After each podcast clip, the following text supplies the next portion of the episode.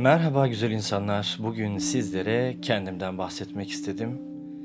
Biliyorsunuz Instagram üzerinden soru cevaplar yapıyorduk ve ben de bunları artık cevaplamamın gerektiğini, birazcık da aslında kendimle yüzleşmek istediğim için bu şekilde bir yol izledim. Instagram üzerinden yaptığım soru cevaplardan gelen sorularınızı cevaplamaya karar verdim bu yüzden. Unutmadan şunu da demek istiyorum. Öyle çok farklı birisi değilim. Sorularınızı cevaplamaya geçmeden şunu söylemek istiyorum. Dostoyevski uzaktan hayran olduğunuz biriyle sakın tanışmayın der ve ekler. Ya eliniz ya kalbiniz boş kalır. Bu yüzden bana benden daha fazla anlam yüklememenizi istiyorum. Sıradan birisiyim. Bilmediklerime talibim. Hayatım ise şu üçgen içerisinde geçiyor arkadaşlar. Okumak, yazmak ve susmak. Bana göre özellikle sadrımın kabullenmediği şu dönemde en fazlaca yapmamız gereken şey bolca okumak, çokça susmak.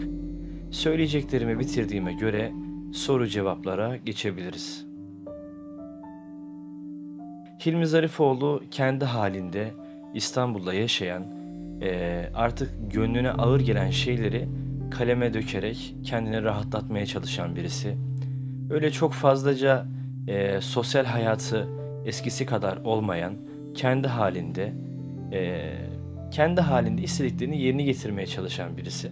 Hilmi Zarifoğlu'na sorsalar gerçekten e, kendini nasıl tarif edersin diye çok kısaca tanımlar ama burada siz sorduğunuz için e, çok uzun bir şekilde anlatmaya çalıştım. E, çok uzun dediğime de bakmayın aslında belki sizler için kısa olmuş olabilir. Hilmi Zarifoğlu'nun özetini bu şekilde açıklayabilirim.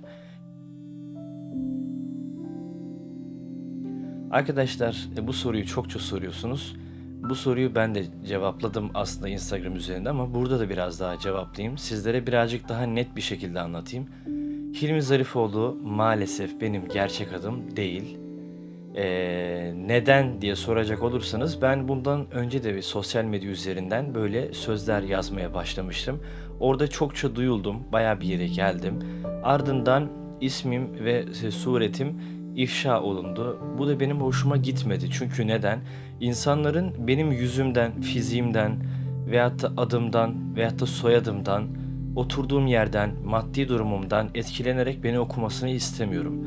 Beni yalnızca kendisine yakın hissettiği için okumasını, yani beni bu yüzden desteklemesini istiyorum. Ve aynı zamanda belki yani şimdi aranızda dini inançlarını ne kadar sahiplenmiş, ne kadar doğru bulan var bilemediğim için ben kendimce soruları cevaplıyorum ve samimi olarak sizlere bunları anlatacağım. Ee, nefsimi terbiye etmek için aslında kendi adımı kullanmıyorum. Bundan dolayı Hilmi Zarifoğlu olarak bu platformda sizlerle kendi sözlerimi, şiirlerimi, mektuplarımı paylaşıyorum arkadaşlar. Çünkü insan gerçekten e, nefis sahibi bir varlık olduğundan dolayı asla yapmam dediği şeylerde hep imtihanla e, karşılaşıyor. Ben de bu yüzden kendi adımı kullanmamaya karar verdim. E, Hilmi diye birisi şu anda aslında tanınıyor, biliniyor ve Hilmi'nin sözleri olarak geçiyor. Ben aranızda sıradan birisi olarak belki yanınızdan geçiyorum. Belki sizlerle oturup çay içiyorum. Ama bunu asla kimse bilmiyor. E, bu yüzden Hilmi Zarifoğlu ismini seçtim.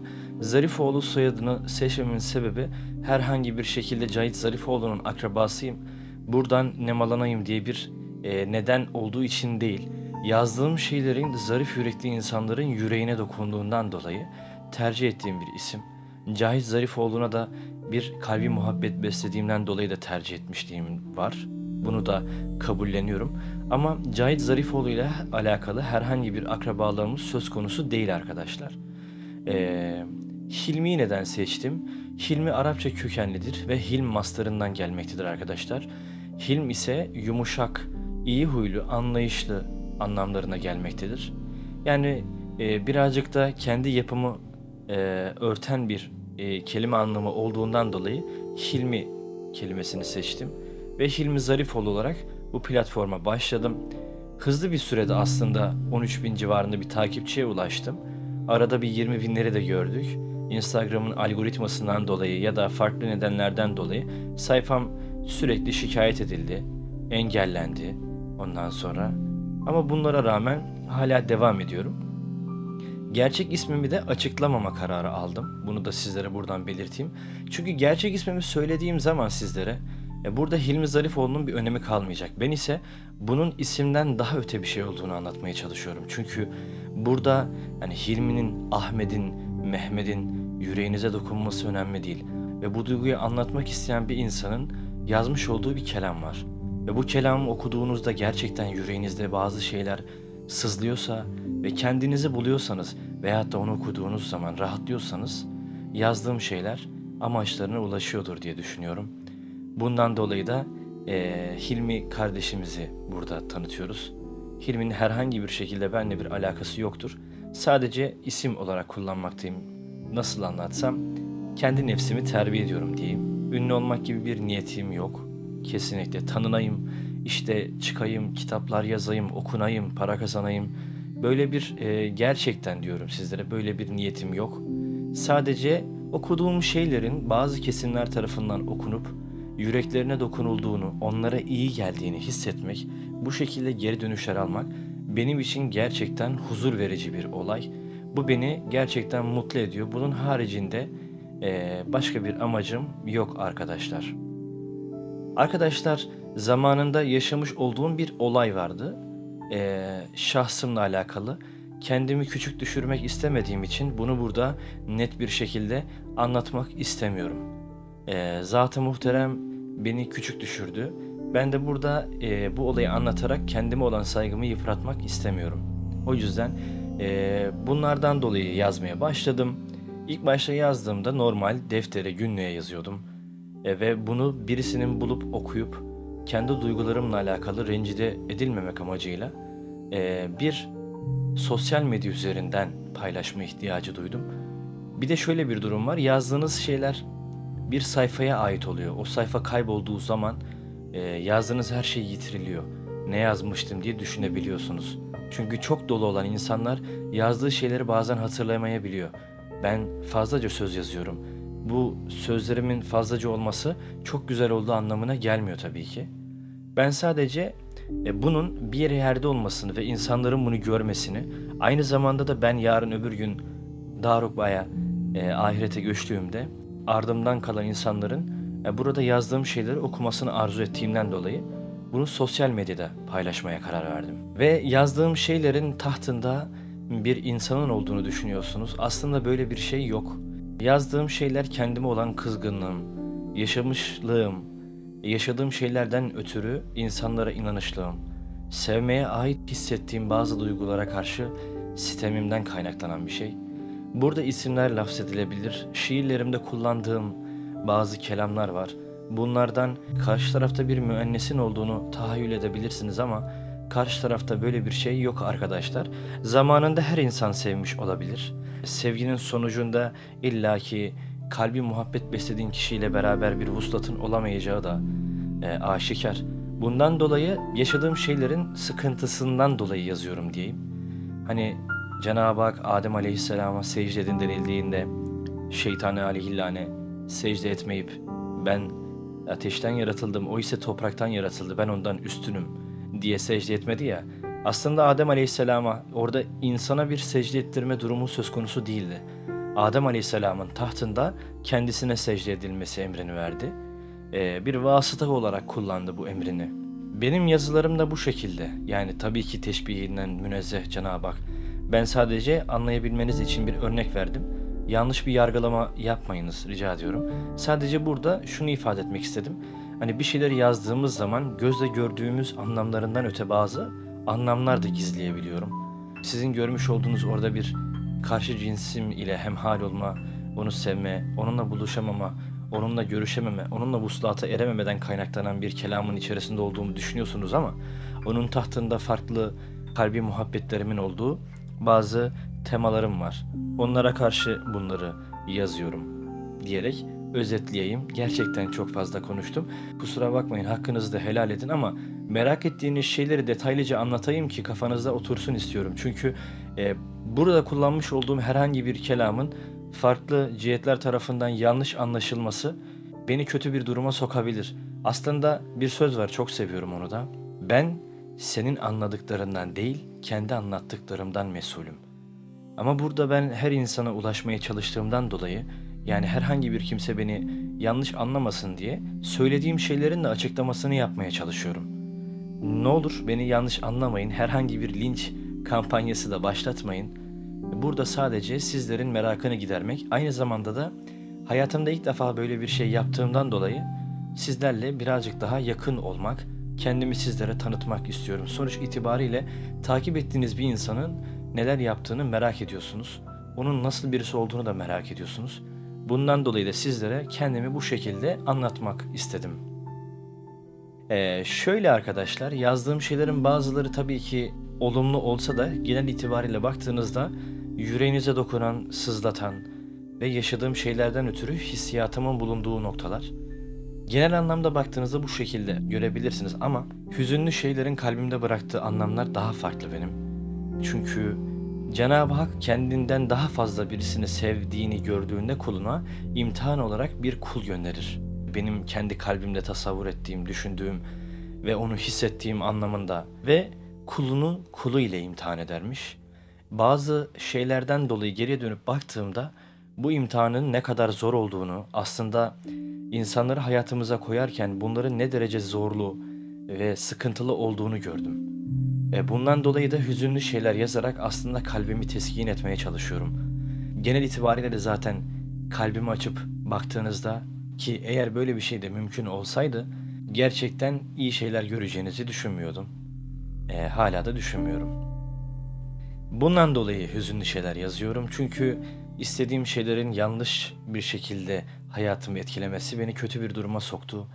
Bazı şeylerin kalıcı olarak izleri kaldı. Ne kadar dışarıdan baktığınızda bunun izini göremeseniz de bende bıraktığı izler gerçekten çok farklıca ve beni gerçekten çok zorlu bir dönemeçlere soktu. Bundan dolayı hüzünlü şeyler kaleme aldığım zaman gönlümün yükünü birazcık daha hafiflettiğimi hissediyorum. Arkadaşlar yaklaşık olarak 19 defa e, kitap yazmaya niyetlendim. 4 defa yazdım ve sildim. Sizleri bilemiyorum ama yani mesela ben de eskiden yazmadan önce bir şiir okuduğumda, bir öykü, bir roman okuduğumda içimden hep şey geçirirdim. Ya bu nasıl bir aşk? Bu nasıl bir hissiyattır ki bunlar kelamı döküldüğünde insan bunu okuduğunda kendini olayın içerisinde buluyor. Sizler de büyük ihtimalle okuduğunuz zaman ya bu şekilde ya çok güzel yazmış. Buna gerek var mıydı? Kötü yazmış. Keşke bunu yazmasaydı deyip geçebiliyorsunuz ama bazı şeyler var gerçekten bir mektubumda ismini vermek istemiyorum. Tam bir ay boyunca uğraştım tamamlayabilmek için. Bunları sizlere anlatıyorum. Samimi bir muhabbetimiz olduğundan dolayı anlatıyorum. Ve yazarken gerçekten çok fazlaca zorlandım. Çünkü kaleme aldığınız şeyler gözünüzün önünden bir film şeridi gibi geçiyor adeta. Yaşadığınız şeyler olduğundan dolayı üstünü birazcık setrederek bunu sunuyorsunuz. Direkt ben buradaydım şöyle oldu demek yerine bunu farklı kelimelerle ifade ediyorsunuz ki e, okuyan direkt sizin siz olduğunuzu anlamasın. Çünkü bu durumun içerisinde olduğunuzun bilinmesini istemiyorsunuz, arzulamıyorsunuz. E, bundan dolayı da üstünü örterek anlatıyorum. E, çok zorlanıyorum. Kitap yazmaya da çok niyet ettim, gayret ettim, çabaladım ama başaramadım. Bundan dolayı da e, kendi hikayemi yazacaktım. Bunu da buradan itiraf edeyim. Yazmama kararı aldım. Çünkü kendimi yıpratıyorum. Yani geriye dönüp baktığımda yazdığım şeylerde her kelamda kendimi yıprattığımı gördüm. Bundan dolayı da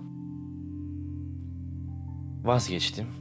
Ama bir mektup halinde mektuplarımın yer aldığı bir kitap yazma niyetim var. Varsa ne zaman olacak diye sormuşsunuz. Herhangi bir tarihi yok. Mektuplarım ne zaman biter? Ee, beğenilir mi? Beğenilirse yayınlayacak birisi bulunabilir mi? Bunlarla da alakalı düşüncelerim hala devam etmekte. Yüzünü neden göstermiyorsun? Yüzünü neden göstermiyorsun? Güzel bir soru.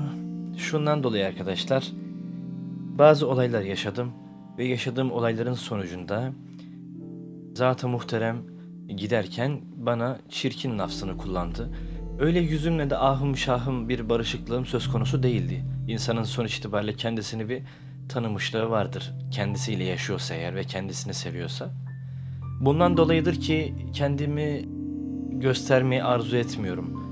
Hem bu lafın kullanılmasından ötürü hem de çok nedeni var. Yani nasıl anlatacağımı da bilmiyorum. Yüzümü göstermek istemiyorum. Bunun nedeni çok farklı arkadaşlar. 2-3 madde olarak söylemek istersem gerçekten o lafın söylenmesi beni yıprattı. Kendime olan güvenimin birazcık daha yıkıldığını hissettim. İkinci olarak e, gerçekten bu şekilde olduğumu düşünüyorum. Buradan da hemen sizlerden şöyle cevaplar geliyor. Ya Cenab-ı Hakk'ın yarattığı bir şey nasıl mümkündür ki çirkin olsun? Evet doğru diyorsunuz. Ben Cenab-ı Hakk'ın yarattığı sanata karşı bir haykırışlar içerisinde değilim. Sadece kendi şahsımın fikrini burada beyan ediyorum. Yoksa bu söylediğim kelamın Allah'ın yaratılışıyla alakalı bir lafız olduğunu düşünmeyin. Yazdıklarının gerçeklik payı var mı? Bu soru beni çok yaraladı. Bilmiyorum. Birçoğunuz benden daha bilgili, daha çok okuyan, daha çok takip eden insanlarsınız.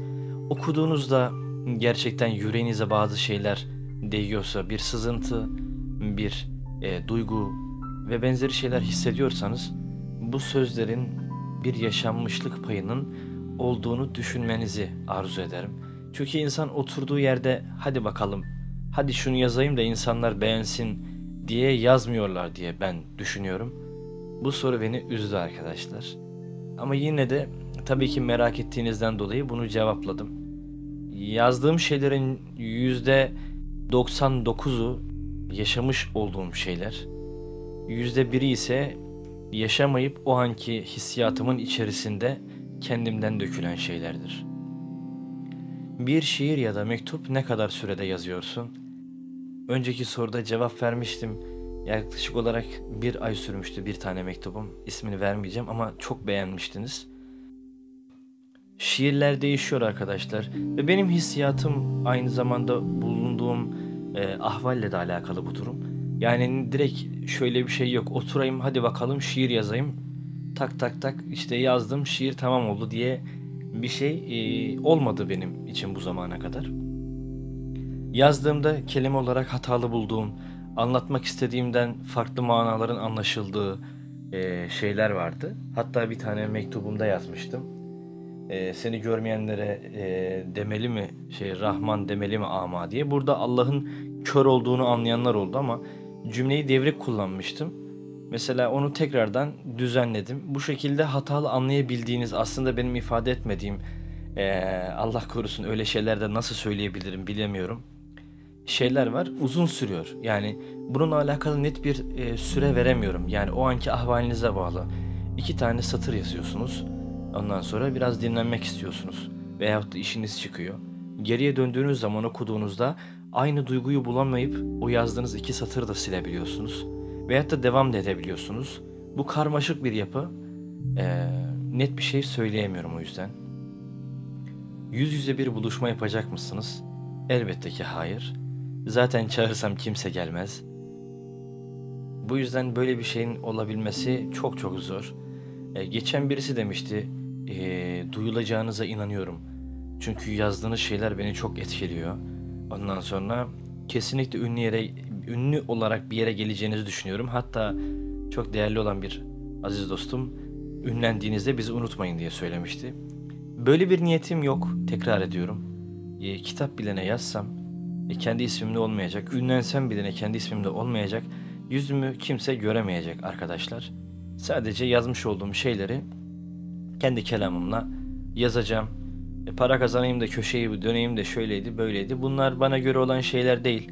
Şimdi bazılarını şey diyebilir. Tabii ki o kadar kazanmadığı için şimdiden buradan atıp tutuyor ama yarın öbür gün ünlendiğinde falan işte böyle böyle olacak falan diye söyleyebilir. Ee, benim bundan önceki sayfamda çok ünlü insanlar ile e, YouTube kanalı ve benzeri yerlerden görüşme daveti aldım. Gitmedim arkadaşlar. Para kazanma olayıyla da alakalı çok e, şeyim oldu yani kitap yaz çıkaralım tarzında yayın evlerinden herhangi bir e, kabul etmişliğim de olmadı. Bu söylediğim e, Vesselam Azizim sayfası içinde arkadaşlar. Yani onun döneminde olan sayfam içinde. şu Hilmi Zarifoğlu'na geldiğimden beridir tabii ki herhangi bir kitap yazar mısın çıkaralım gibi bir şey olmadı. Yalan konuşmanın bir manası yok. Ben bunu eskisi için söyledim. Hani o yüzden e, yüz yüze bir buluşma olmayacak. E, ünlenmeyeceğim. Ünlenirsem de arkadaşlar istikrarımı ve çıktığım yolu bozmayacağım. Sizleri de asla unutmayacağım. Sözümde söz arkadaşlar. Bir tane soru daha var. Nasılsın demiyorum. Cevabın belli. O yüzden gönlün nasıl diyorum diyerek sormuş. Genellikle artık e, beni takip eden insanlar nasılsın diye sormuyor. Gönlün nasıl diye soruyor. Ben de şöyle diyorum. E, binlerce odanın zifirliğinin biriktiği bir e, kara leke var gönlümde. Bunun çıkması için çok çabalıyorum. Gönlüm çok yorgun. Yazdığım her şeyde daha da fazla yoruluyorum. Eee öyle dönemler geliyor ki neyse yani gönlüm yorgun arkadaşlar üzgün ama e, her üzgün şeyden sonra elbette mutluluklarımız olacak ya bu dünya ya ahiret ama elbet bir gün görüşeceğiz elbet bir gün mutlu olacağız Allah'ın izniyle diyerek sözlerime son vereyim. Mihrimah dergisi nasıl ortaya çıktı? Mihrimah dergisi çok zor ortaya çıktı. İlk olarak çok küçük yaşımda bir misafirliğe gitmiştim arkadaşlar. Bu misafirlikte ee, gitmiş olduğumuz aile çok zengindi. Ben babamı hiç görmedim. Annem ile beraber yaşadım. Ee, babamı bilmiyorum arkadaşlar. Gitmiş o bizim durumumuz da çok kötüydü. Hani maddi olarak tabii ki manevi ahvalimizi bilemiyorum. Ee, gittiğimiz yerdeki insanlar bizlerden daha zenginlerdi ve kendi e, kızlarına işte dergi alıyorlardı. Ondan sonra oyuncaklar alıyorlardı. Bizim bunları tahayyül edebilmemiz bile imkansız. Hani görüp de elimizi sürelim bunlar zaten artık tahayyül edilebilecek şeyler değil. Ee, odasına girmiştik. Onlar içeride yemek yiyorlardı. Bizleri de çocukları da bir odaya koydular. Orada bir tane siyah at görmüştüm. Siyah at ile oynarken bir baktım ki böyle rengarenk pırıl pırıl bir çocuk dergisi. Yani bir çocuğu düşünün ki önünde rengarenk olan bir şey gördüğünde direkt merakını celbeder. Hemen oraya doğru yönlendim, aldım. Pırıl pırıl kuşa kağıdına basılmış. Çok güzel bir Nasrettin Hoca, he, unutmuyorum Nasrettin Hoca'nın kendisi vardı orada. E, birazcık e, merak ettim ki yani açıp biraz bakayım diyor. O sırada elimden birisi dergiyi aniden çekti. O kadar üzüldüm ki yani. Ee, dergi aniden elimden çekti bırak o dergiyi. Sen onun nasıl bir şey olduğunu bilmezsin. Yırtarsınız siz bunu diyerek aslında toplumsal olarak bir sınıflaştırılmanın ilk örneğini orada yaşamış oldum. Çünkü biz fakirdik, paramız yoktu. Kötü bir durumdaydık ve dergi alabilecek maddi durumumuz zaten yoktu. Hani bunu bilmediğim için ona zarar vereceğimi, onu yok edeceğimi, maddi bir zarar vereceğimi düşünüp bana layık görmedi aslında. Ve elimden e, çekti. Çok üzülmüştüm. Sonra yere düşürmüş olduğum siyah atı tekrar elime aldım. Siyah at ile e, gözyaşlarım aka aka oynamaya devam ettim. Ailem gelip, ailem dediğimde annem gelip ne olduğunu sorduğunda çocuğum yani herhangi bir şey olmasını da e, istemediğimden ötürü işte düştüm falan tarzında bir şey söyleyip olayı geçiştirmiştim. Annem ise ağlarken nereye baktığımı gördü. Dergiye bakıyordum hala. Orada anladı. Böyle bir anının sonunda elhamdülillah dergimizi kurduk. Baya bir araştırma içerisine girdim. Bu şekilde dergiyi kurdum arkadaşlar. Aslında kuruluş sürecinden önce ismine karar verdiğimiz bir arkadaşımız vardı. Onun ile sözleşmiştik. Kendisi sözünde durmadı. Ona da kırgınlığım devam ediyor. Ama dünya burası. İnsanlara güvenerek elbette iş yapılmamalı. Yüreğinizi teslim ettiğiniz insanlara da güvenmelemeli. Çünkü insanoğluyuz, çiğ süt emmişiz. İnsan kelimesi nisyan kelimesinden müştaktır. Unutkan bir varlık, nankör. Ee, bundan dolayı arkadaşlar dergi süreci beni çok yordu. Kurulumundan yaşadığım olaylara kadar. Böyle bir ortaya çıkış oldu. Gittik elhamdülillah bastırdık. Hatta Mihremat dergisinde e, de kurulduktan sonra de bu derginin ortaya çıkacağını söylediğimde inanmadılar. Bir hafta gibi sürede uygulamasını da yaptım, sitesine de yaptım, dergiyi de çıkardım elhamdülillah. Rabbimize şükürler olsun arkadaşlar. Sayfanızda olan tüm şiir ve mektuplar size mi ait, siz mi seslendiriyorsunuz? Seslendirme kısmında zaten şu anda da sesimi duyuyorsunuz. Eğer seslendirmesi de aynıysa biliniz ki e, aynı kişi söylüyor. Bütün e, şiir, mektuplar ve sözler şahsıma aittir arkadaşlar. Herhangi bir kimsenin sözünü, e, mektubunu, şiirini paylaşmıyorum, paylaşmayacağım. Kendime ait olan bir ölümlünün aslında e, hatıraları olarak açtım ve oradaki her şey şahsıma ait olarak e, ömrümü tamamlayacağım. E, başkasına ait bir şeylerin olmasını da arzu etmiyorum. Çünkü herkesin emeği farklıdır arkadaşlar. Herkesin sözleri de farklıdır.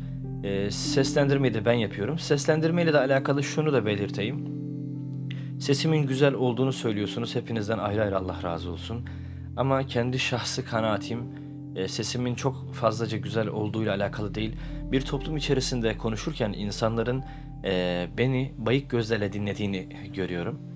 E, çok fazla ahım şahım bir sesim yok. Bu şekilde söyleyerek ilk etapta sizin bana yöneltmiş olduğunuz soruları da cevaplamış olayım. Tekrardan beni desteklediğiniz için, bu soruları sorup merak ettiğiniz için, e, yanımda olduğunuz için özellikle hepinize ayrı ayrı teşekkürler ediyorum. E, çok klasik olacak ama e, kanalıma abone olabilirsiniz arzu ederseniz. Sosyal medya mecralarından takip de edebilirsiniz. Kendinize iyi bakın. Gönlünüzden geçen dualar hayatlarınıza nasip olsun.